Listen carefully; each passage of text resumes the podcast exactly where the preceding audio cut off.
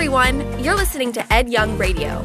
Ed pastors Fellowship Church, and we want to thank you for listening with us. These next few minutes together can change your life, and you can always hear more by visiting edyoung.com. Enjoy the message.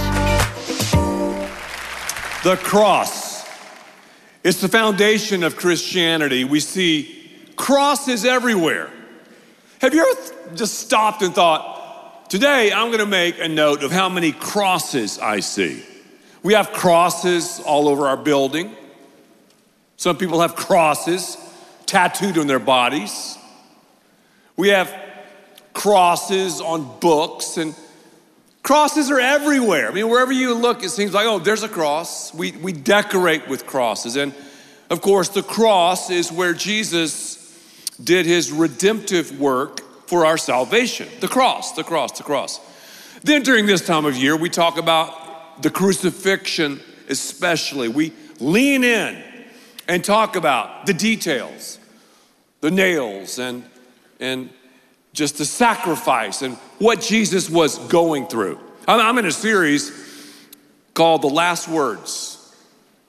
It's very interesting when you talk to people, especially those who know their time is running out. It's very interesting when you think about their last words, is it not? Those words are powerful. So often they summarize their lives. So often they, they pretty much are a capsule of a person's existence.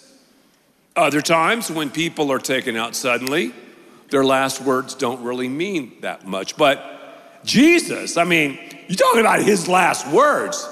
They were something else. And in fact, they were so powerful, so amazing. We're, we're spending several weeks talking about them. But I want, I want you to think about the cross. Let's think about the cross for a second. Think about what Jesus said on the cross. Last time, here's what he said. The first words from the cross, and this is heavy, man. Jesus said, while, while he was dying, while, while they were hammering his hands and nails, he said, Father, forgive them for they have no idea what they're doing. Can you imagine that?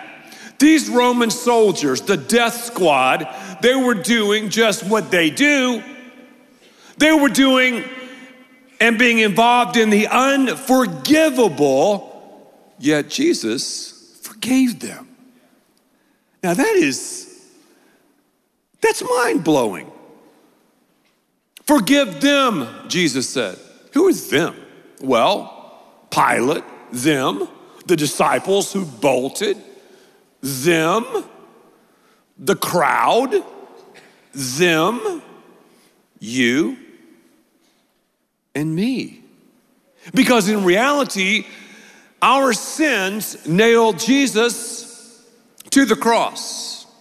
So we learned last time that we need to forgive the unforgivable because Jesus has forgiven you and me. And forgiveness is more so often for ourselves than it is for those who have hurt us. Well, well, today I want you to go back to the cross. We're talking about the crucifixion. You know, we always talk about Jesus. We always talk about him on the cross. And we think, okay, there's one cross, Jesus, there's one crucifixion, but what about the other guys? I mean, I don't know if you've thought about this very much, but there, there, wasn't just one cross, there were three.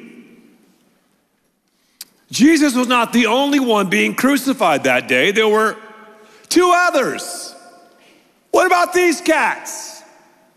What about these guys? They don't get very much love, do they? No one really talks about the criminals, the gangbangers. So the death squad was probably like, all right, these guys, man, we need to take them out. But Jesus, uh, this, this preacher, I'm not, I'm not so sure. But the soldiers went along with the crowd and they did the same thing to our Lord. But think about the criminals for a second. Think about those other crucifixions. The Bible says one was on the right, one was on the left. I've got to ask you that question. I mean, are you on the right side of Jesus or the wrong side of Jesus? Because we're going to find out one criminal ended up on the right side of Jesus, and the other criminal ended up on the wrong side of Jesus. So, in essence, whether you find yourself here in the balcony, whether you find yourself in Miami or Northport, whether you find yourself in prosperous Salina, downtown Dallas, Keller, South Lake, Fort Worth, whether you're watching this online, you're either on the right side of Jesus or the wrong side of Jesus. Everyone who leaves this place will either be on the right side or the wrong side. You know, I'm a, I'm a why guy. I'm going, why would Jesus be in the middle of two criminals? I mean, really, we're talking about God's Son, and obviously, evil hands were working on Golgotha, Skull Hill, where Jesus was crucified outside the Damascus gates. Yet, you gotta love this, while evil hands were working, the hands of God were controlling the whole situation. Isn't that, isn't that unbelievable? God shows up in a huge way. So we're going to see the providence of God. Do you know what the providence of God is? The providence of God is where God supernaturally synchronizes people and events to, to, to have this beautiful collision. So that's what we're going to find out in the crucifixion and the crucifixions. God, in his providence, supernaturally synchronized these common criminals being crucified on either side of Jesus, but it was up to me. I mean, if, if I was in charge, I'd have said, All right, you gangbangers, I'm gonna crucify you guys together. But the preacher from North, Jesus, this itinerant guy, you're gonna be by yourself. Jesus, though, again, don't miss this, was the man in the middle.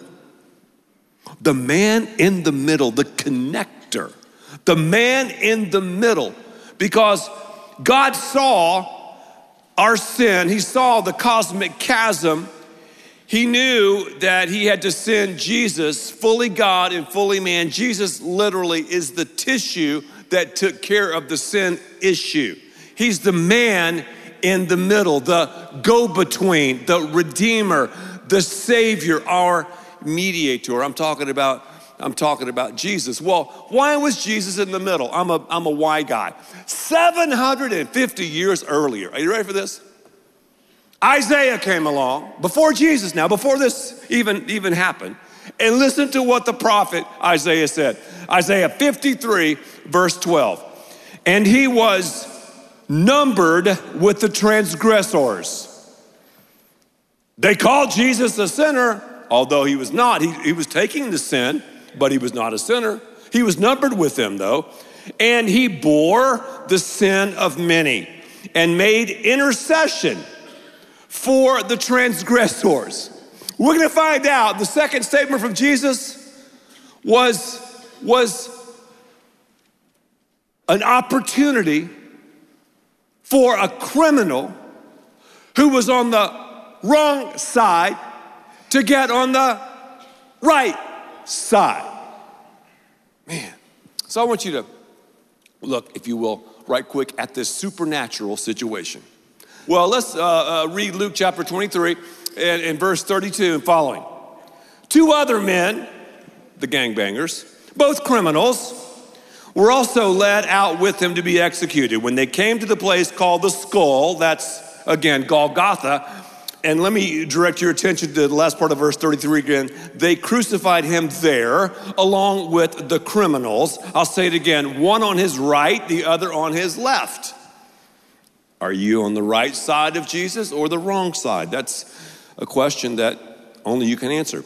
Here's what Jesus said He said, Father, forgive them for they do not know what they're doing.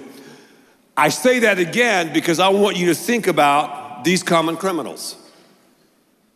In one of the Gospels, it says these common criminals, both of them were hurling hate at Jesus. Yet, Jesus prayed while this was happening. So they were privy to that prayer, to that conversation. They were like, hmm, that's interesting. Wow. So they have a bunch of stuff in common, right? They're both dying. I mean, both these criminals had, had lived a horrible life, and they listened in on Christ saying, What? Forgive them? For they don't know what they're doing. And then, as you keep reading, you'll notice Jesus did not respond to the haters. Let me say that again. He did not respond to the haters. I mean, we've gotten hate at Fellowship Church for 28 years. We've never responded. Why? Your friends don't need an explanation, and your enemies won't believe it even if you give them one. So I want to sit by the river long enough to watch my critics float by. There's one. Oh, yeah, there's another one. It's all right. That's what Jesus did. Strong, silent. But everybody was violent. This will rhyme. Jesus was silent. He chose his words so, so carefully. So these guys heard this. Also, these guys saw the sign on the cross. They were hanging on the cross, and this, and this sign said, This is the King of the Jews. Whoa. So they're probably going, man, this, this guy was something else. But if you jump back up in the text, specifically verse 35, it says, the people stood watching, the rulers even sneered at him. They said, He saved others. Let him save himself if he is God's Messiah, the chosen one. I mean, they were going on and on and on. So, a supernatural situation. A supernatural situation. Don't just think about the cross, think about the crosses. Don't just think about the crucifixion, think about the crucifixions. Don't just think about Jesus, think about the two common criminals who were in dialogue with each other, and then Jesus weighed in later. Unbelievable criminals surrounding Jesus? Well, look at the critical conversation. We see the supernatural situation. Look at the critical conversation. Luke 23, verses 39 and following. One of the criminals, wow, who hung there, hurled insults at him. And there's the word again save yourself. I mean, aren't you the Messiah? Save yourself and us. All he was worried about was saving his skin. But the other guy was worried about saving his soul. But the other criminal got in his face. So one criminal was, hurling these insults at Jesus. Hey, Jesus, if you're the Messiah, I mean, I want to go home, man. I want earthly freedom. Jesus is like, man, you don't get it, my brother. I'm talking about eternal freedom, but but but he didn't get it. Some people just don't get it. Even though they have this close access to Jesus, some people just what? Don't get it. It's it's, it's amazing. It's it's it's it's frustrating and we're going to find out why one was on the right side of Jesus and why the other ended up on the wrong side of Jesus. So you need to know why one guy was wrong and you need to know why the other guy was right. So they both started with hate, but you're gonna see this other guy start to turn. The Holy Spirit of God begins to work on him, and he's like, Whoa, man, I, things are starting to come together for me. So his friend goes, Oh man, what's the deal? Say, man, if you're the Messiah, jump down off the cross, save yourself, and by the way, save us too. Well, here's what his friend said, the guy who ended up on the right side, verse 40. But the other criminal rebuked him. Don't you, say it with me, fear God? Fear, fear God, the fear of God. I call it fog, fear of God. I'll come back to the fog in a second. Don't you fear God? Since you're under the same sentence, we're punished justly for we're getting what our deeds deserve. But this man has done nothing wrong. I mean, look, already he's having faith in the person of Jesus. And then he's gonna have faith in the pardon of Jesus. And then faith in the paradise of Jesus. The fear of God. We don't like to talk about the fear of God. I mean, it's like, uh, you won't find that on a coffee mug or t shirt. The fear of God. Let's talk about grace. Let's talk about God's a God of love. He is the God of love, He is the God of grace. But let's talk about the fear of God. You cannot become a follower of Christ unless, first of all, you fear God. A.W. Tozer said, we can't even get in on the grace of God until, first of all, we have this holy fear of God. See, we live in a fog. What is living in a fog, the fear of God? Because I should live in a fog, so should you. What, what, what is that? The fear of God, a continual 24 7 awareness that I'm in the presence of a holy, just, and almighty God, and everything, everything I think, say, and do is open before Him and is being judged by Him.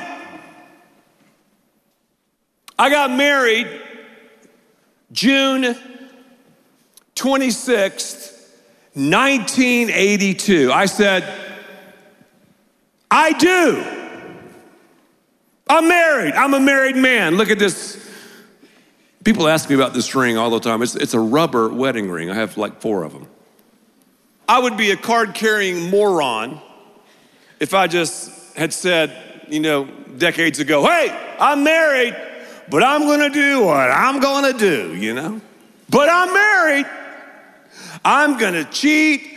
I'm gonna do this. I'm gonna mess around over here. But but see, wait a minute. Time out. I'm married.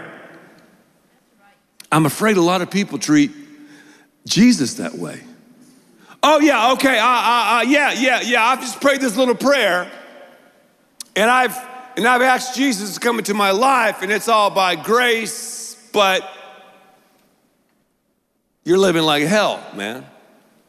Now, we're saved by grace through faith, and this is gonna be the most radical faith in the Bible, I would argue, that I'm gonna unpack in just a second. But you see, if, if, you, if you love Jesus, Jesus said, if you love me, you're gonna keep my commandments. I mean, he knows we're not perfect, but part of that is living in the fog, the fear of God. And the fear of God ushers in the grace of God. And on the cross, you have the justice of God intersecting with the mercy of God and then enveloping into the grace of God. So, a supernatural situation. Also, we have a critical conversation. I mean, these guys are talking as they're taking their last breath back and forth. One is getting on the right side of Jesus, the other, not so much. Have you ever wondered and, and, and, I just wonder about this. Have you ever wondered why our world is going so crazy? Have you ever wondered that? I mean, really, it's it's really a lack of a fear of God. Just talk about that again. I don't want to hammer this too much, but you got students shooting up schools. You have terrorists blowing up innocent people. You have moms and dads burning up their families. You have a crime rate that's going up. I don't care how politicians play with it. What's up with that? Well, I'm glad I asked that question because Romans chapter 3 says, Their feet are swift to shed blood, ruin and misery mark their ways. And the way of peace they do not know. There is no, there it is, there is no fear of God in their eyes. This other criminal just didn't fear God.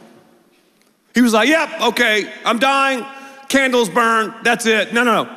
Judgment, my brother. So we read Luke 23.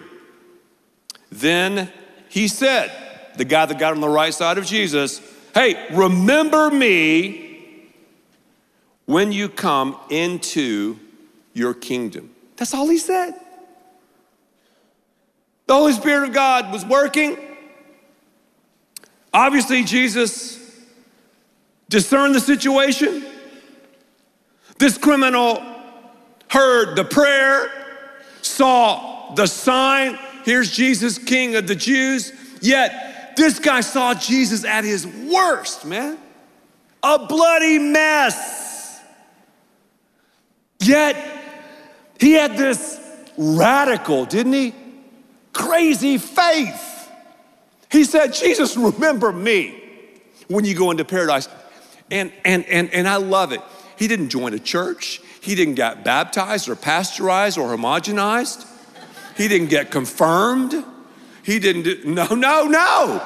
Remember me. Remember me when you go into paradise. So, the first person Jesus ever brought into heaven was a gangbanger, a criminal. I can identify with that. Isn't that great? The guy was saved. And this is, though, and this is interesting, the only, only time we have in Scripture where someone made a last second conversion. So this criminal met Jesus that day. What did Jesus say? You thought I'd never get to his words. Here's what he said. Second phrase. Truly, I tell you, and the word truly means amen. I tell you, let's say it together. Today, you will be with me in paradise. No purgatory, no waiting room, no holding cell. Boom. Boom. What can we learn about this? Number one, salvation is simple. It's simple. Becoming a believer is simple. I didn't say shallow. But like the late great Adrian Rogers said, salvation is simply glorious and gloriously simple. It's simple. Also, it's never too late to make a decision for Jesus. Are you on the right side or the wrong side of Jesus? I don't know. I mean, when you leave this place in all of our different environments, I think we have, I don't know, 10 locations here, and we're in several prisons and all these other places. You're going to leave here, leave this facility, one of two positions either on the right side of Jesus or the wrong side. Why not get on the right side? Because you can get on the right side taking your cues from the guy that got on the right side. And if you're on the wrong side, don't don't don't follow in the footsteps of this guy that did it wrong. You have access, my brother. You have access, my sister, to Jesus, the King of Kings and the Lord of Lords. So, it's a supernatural situation today. And we've had a critical conversation. And it's my prayer that we have, that you have, a spectacular salvation. Thank you for listening, and thanks to all who give so generously to this ministry. It's because of you that we can continue this show and equip people with the hope of heaven. You can click the link in the description to support the show or visit edyoung.com. There, you can also be resourced with bonus content for free, including a daily devotional.